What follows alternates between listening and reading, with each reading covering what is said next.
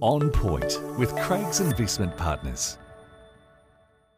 The information provided here is general in nature. It's not financial advice. It doesn't take into account your financial situation, objectives, goals, or risk tolerance.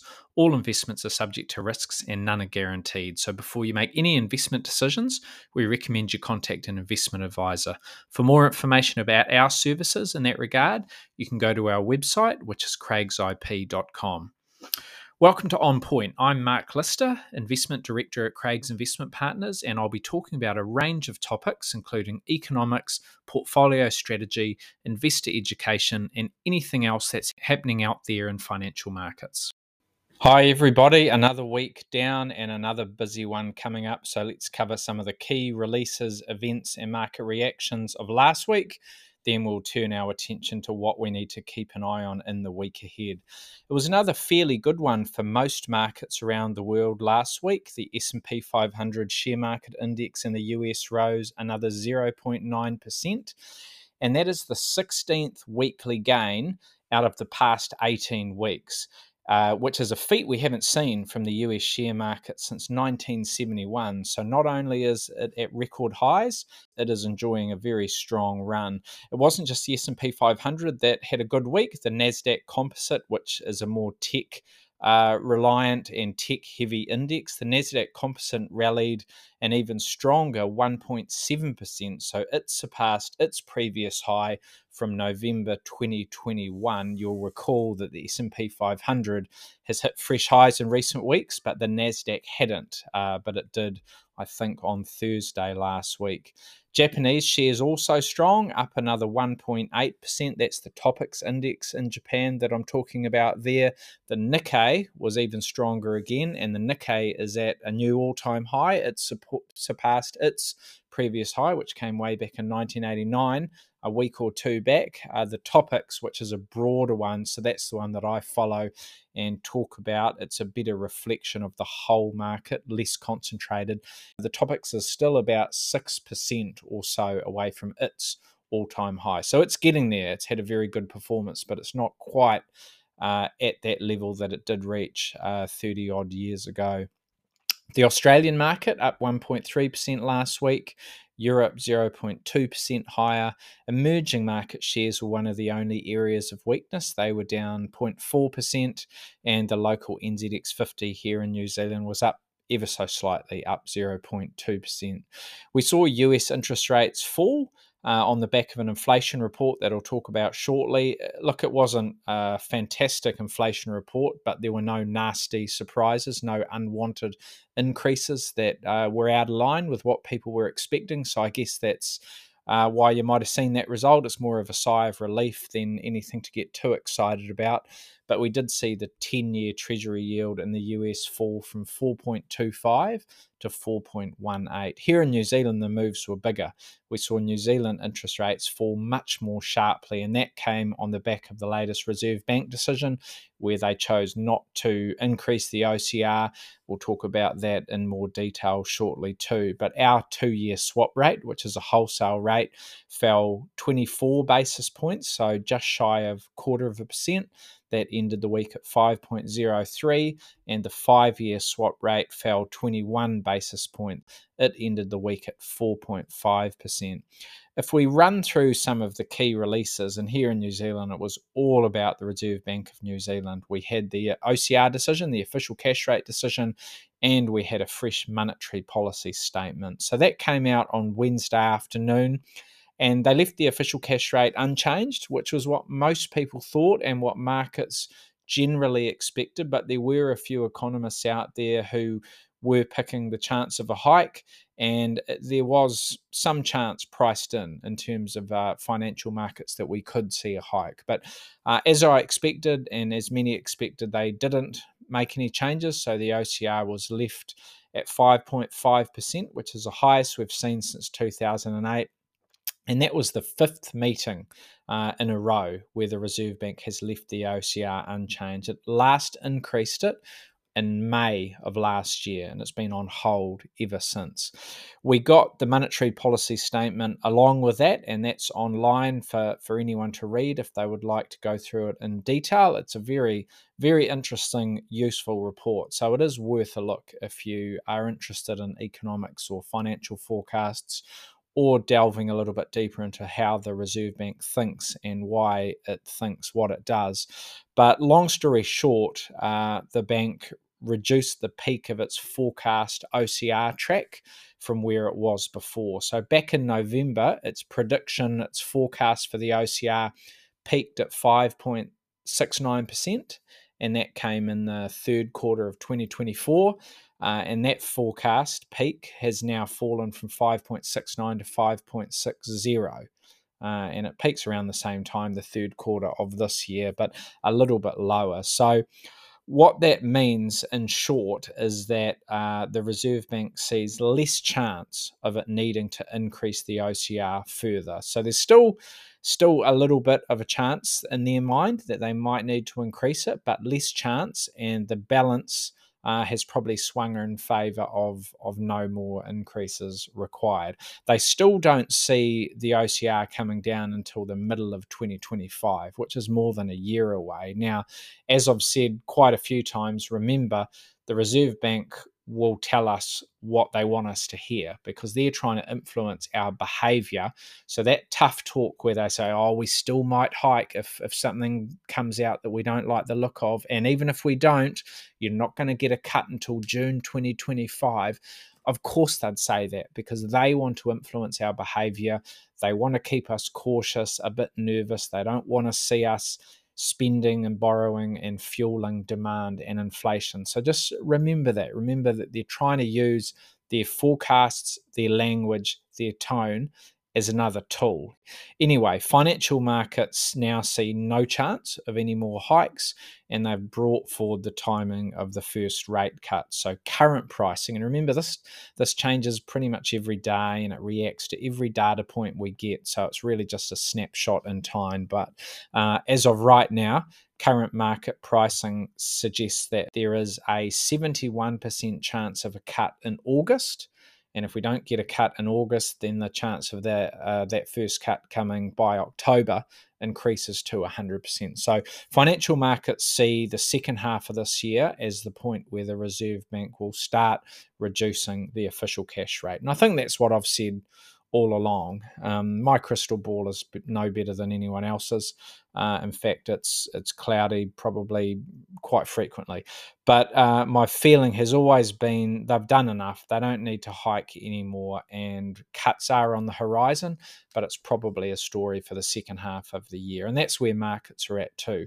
So that was the key release, uh, and that's why you saw that reaction from interest rate markets with uh, yields down, interest rates down, and fixed income securities performing well in the wake of that.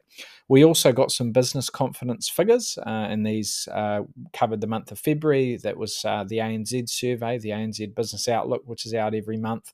Uh, long story short, business confidence robust, uh, inflation pressures easing slightly, but not as quickly as we would like. So, we saw the headline confidence measure fall marginally, uh, the first monthly decline, in fact, since April last year, but it's still sitting at high levels. It's had a good run. It's been going up for all of those months, and now we've just seen it come off the boil a little bit. The own activity measure, which I watch more closely because I find it a more useful leading indicator for economic activity, it uh, tends to correlate better with where future economic growth is going it improved slightly. Uh, it improved to 29.5. That's the highest since June 2021. So that's good. Businesses are still in a more positive mindset than we've seen for some time. Inflation expectations came down uh, from 4.3 to 4.0. You know, they're sort of following what's happening in terms of reported inflation. Uh, however, almost 74% of firms are still expecting their costs to go up over the next three months. So that's still quite high. And 48% are still expecting to raise their prices, which is also quite high. So, not fantastic news on the inflation front, which is why the Reserve Bank does still have a few things it needs to keep an eye on. Now, those figures uh, that I mentioned in terms of sentiment and confidence are just aggregate, aren't they? So uh, I always get comments from people saying, "Really, why is confidence so high? You know, this sector or that sector, it seems to be in a lot of strife." And that's true when you look at individual sectors, uh, retail, for example, construction. Uh, they've become much more pessimistic compared with the previous previous month. Agriculture has gone in the other direction. You'd expect that. Fonterra has has bumped up the forecast payout, uh, and dairy prices have been rising more. Uh, and, and so the agricultural sector, or at least the dairy component of that sector, has been more upbeat. Services, little change. Manufacturing, little change. So overall, confidence pretty solid. But when you look at a sector to sector basis, uh, you will see some swings and roundabouts. Internationally, the key release was PCE inflation. That stands for Personal Consumption Expenditures. Uh, this is the Federal Reserve's preferred inflation measure. And these figures were for January. And the good news was that they came in as expected, and uh, inflation is generally starting to, continuing, I should say, to trend lower. However, at a monthly level, it was up. You know, it's been going down, and on an annual basis, it continues to go down. Uh, but the month of January was actually quite strong. We saw PCE inflation at the headline level rise 0.3%, and core PCE inflation increased 0.4%. So those are actually the highest monthly readings in four months and 12 months, respectively. Uh, but they weren't any worse than expected. So the annualized six month average for, for both of those is 2.4 um, which is higher than what we saw a month ago, but it's still you know relatively close to Fed targets. The Fed wants it to be at about two, and we're at two point four, so not too far away. And which, when you look at the annual inflation rates, headline and core inflation came in at two point four and 2.8, which was as expected and those were the lowest that we've seen since the first couple of months of 2021. So the lowest in three years. Now, the Federal Reserve meets later this month in March. Remember, it's March now. Uh, and I think that meeting is on the 20th of March or thereabouts. So no change expected at that time but markets are now pricing a 94% chance of a Federal Reserve cut by June. Uh, and when you look at the whole year, 2024, three or four cuts in total are expected uh, of the magnitude of 0.25%. So that's not too far off where the Fed itself is at. They've been guiding us to three cuts over the calendar year. So the market's a little bit more hopeful than that, that we might potentially get four, but June is now very much seen as the most likely timing. So that'll be interesting. Um, June for the Fed, and I think um, you know, a few of the other central banks around the world are expected to potentially move at that time. And here in New Zealand, uh, the market's thinking maybe August, maybe October. So definitely, definitely something is coming in terms of that monetary policy easing. So that's something we've got to think about. We've got to make sure portfolios are positioned for that. Uh, a few other things last week that I won't dwell on. We had the ISM index in the United States for February. Uh, that's the Institute of Supply Management Index. It's a good manufacturing measure. Uh, another soft reading. The headline ISM fell to 47.8. Break even is 50, so it's below break even. That's actually the 16th month in a row that it's been below 50. Uh, so the manufacturing sector still doing it tough in the United States. New orders, at least, have been looking a little bit better. So hopefully there is something more positive on the horizon. And we got some activity measures out of China too. We got some purchasing managers indices for the month of February, marginally better. Uh, the official composite measure sitting at 50.9, so that's above that 50 break even. Uh, that's the same as January. Manufacturing still pretty soft, but services at least looked a little bit better. The services component hit a five month high, so that's that's good. There was another measure, um, a private sector manufacturing measure, which looked better than than those official government ones. The private sector measure came up um, to 50.9, which is the highest since May 2023. So uh, not fantastic, but looking at least more stable than we have seen lately. China will be in focus this week. We've got the National Party Congress in China, which starts, I think, on Tuesday. So we'll be watching for news flow that comes out of that. Uh, markets are expecting uh, China to set itself a growth target of about 5% for the year. um, which is high to the rest of us, but that's actually quite modest when it comes to China. That would be the same as we saw in 2023. And we're also looking for fresh economic stimulus to be announced because China is still suffering from a property crisis. They've got uh, the risks of deflation, uh, share markets have been very weak, and you've got uh, mounting local government debt concerns as well. So lots of things to be a bit cautious of in China, and uh, markets will be hopeful that the the authorities and policymakers have some plans to try and get things under control there. So that'll be something we'll be watching for the week ahead. Um, elsewhere in the week ahead on the local front, there's another dairy auction. Uh, so we'll get that early on Wednesday morning. And Farmers will be hoping for the eighth consecutive rise in dairy prices, uh, and that, if we saw it, will be the longest winning streak we've seen since 2021. GDT prices, global dairy trade prices, increased about half percent at the last auction, so they're up almost 31% since August, and they're at the highest levels that we've seen since October 2022. And that's why we've seen Fonterra bump up their milk price forecast for the current season. So they're sitting at $7.80 now in terms of the midpoint, uh, which wouldn't be quite as good as last year or the year before, but those were two very strong years. And 780 is not too bad. Uh, against the the history that we've seen from Fonterra over the last 10 or 20 years. It is worth noting that farmers have seen their costs go up though. So 780 uh, is also not what it used to be. But but we're definitely in a better space than we were in six months ago in terms of the dairy sector. So we'll be looking forward to some positive news on that front um, middle of the week. In the United States, the key economic release will be the February jobs report, the non farm payrolls report. This will come out on Friday. Last month, it was really strong easily beat expectations 353,000 new jobs created, which was the strongest in a year. And we saw the unemployment rate steady at 3.7% rather than rising slightly as people were expecting.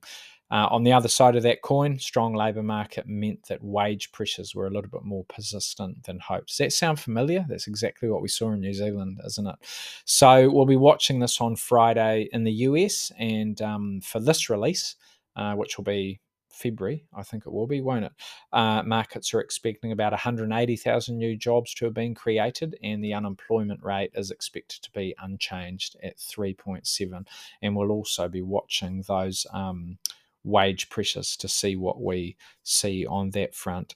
Elsewhere in the United States, we will have uh, Chair Jerome Powell, Fed Chair Jerome Powell, uh, in focus on Wednesday and Thursday. He will be testifying to the House Financial Services Committee and the Senate Banking Committee. So these are uh, six monthly um, uh, appearances that he makes or any Fed chair makes in front of Congress, and, and, he'll get lots of questions about probably about the economy, probably about what the Fed's doing, and probably about when we might see a bit of a reprieve on the uh, interest rate front. So that will be closely watched on Wednesday and Thursday.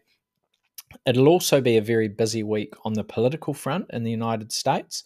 Uh, we have Super Tuesday coming up, and that is uh, that is a term used to describe uh, the traditional day where you see a lot of primary elections take place. And there's 16 states holding primaries on Tuesday, which is about a third of all the delegates across the United States. So primary elections are held by the major parties, the Democrats and the Republicans, and they're sort of internal elections where all of those party members get to have their say on who should represent them at the election in November. So, Super Tuesday is a day where you usually get uh, a much better line of sight about who is going to be standing in the presidential election for the Democrats and the Republicans. And it's expected to be uh, Biden versus Trump. Um, but we should get more more confirmation of that uh, next week. So Super Tuesday that'll be closely watched. Uh, we've also got um, President Joe Biden's State of the Union address two days later on Thursday, which will also be closely watched. And if you're interested in hearing a bit more about the US election, when it is, what might happen, what history can tell us, uh, why Super Tuesday is important, and so on and so on, where the odds are at, Um, I did record an episode last week about the US election and what it might mean for the share market. So go and take a look at that. I wrote a report about it too, which you will find on our website if you're a client of ours. But you can all listen to the podcast episode, and there was some really interesting stats that we can learn from history about that, that which might just help us guide us to um, in terms of our you know portfolio changes we might need, need to make or not make, and just how much uh, weight we should put on the political environment when it comes to thinking about what the share market might do. Been a lot of elections in the US that we can look back on and and consider how share markets have responded. So, uh, big week on the political front.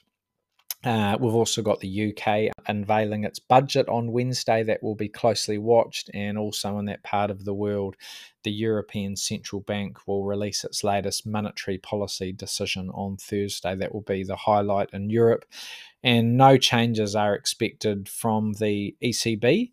Uh, but we will be watching the commentary. They're at 4% in terms of their key policy rate. That's the highest since the euro came into being in 1999 and the ECB last raised it in September last year, so they've been on hold since then.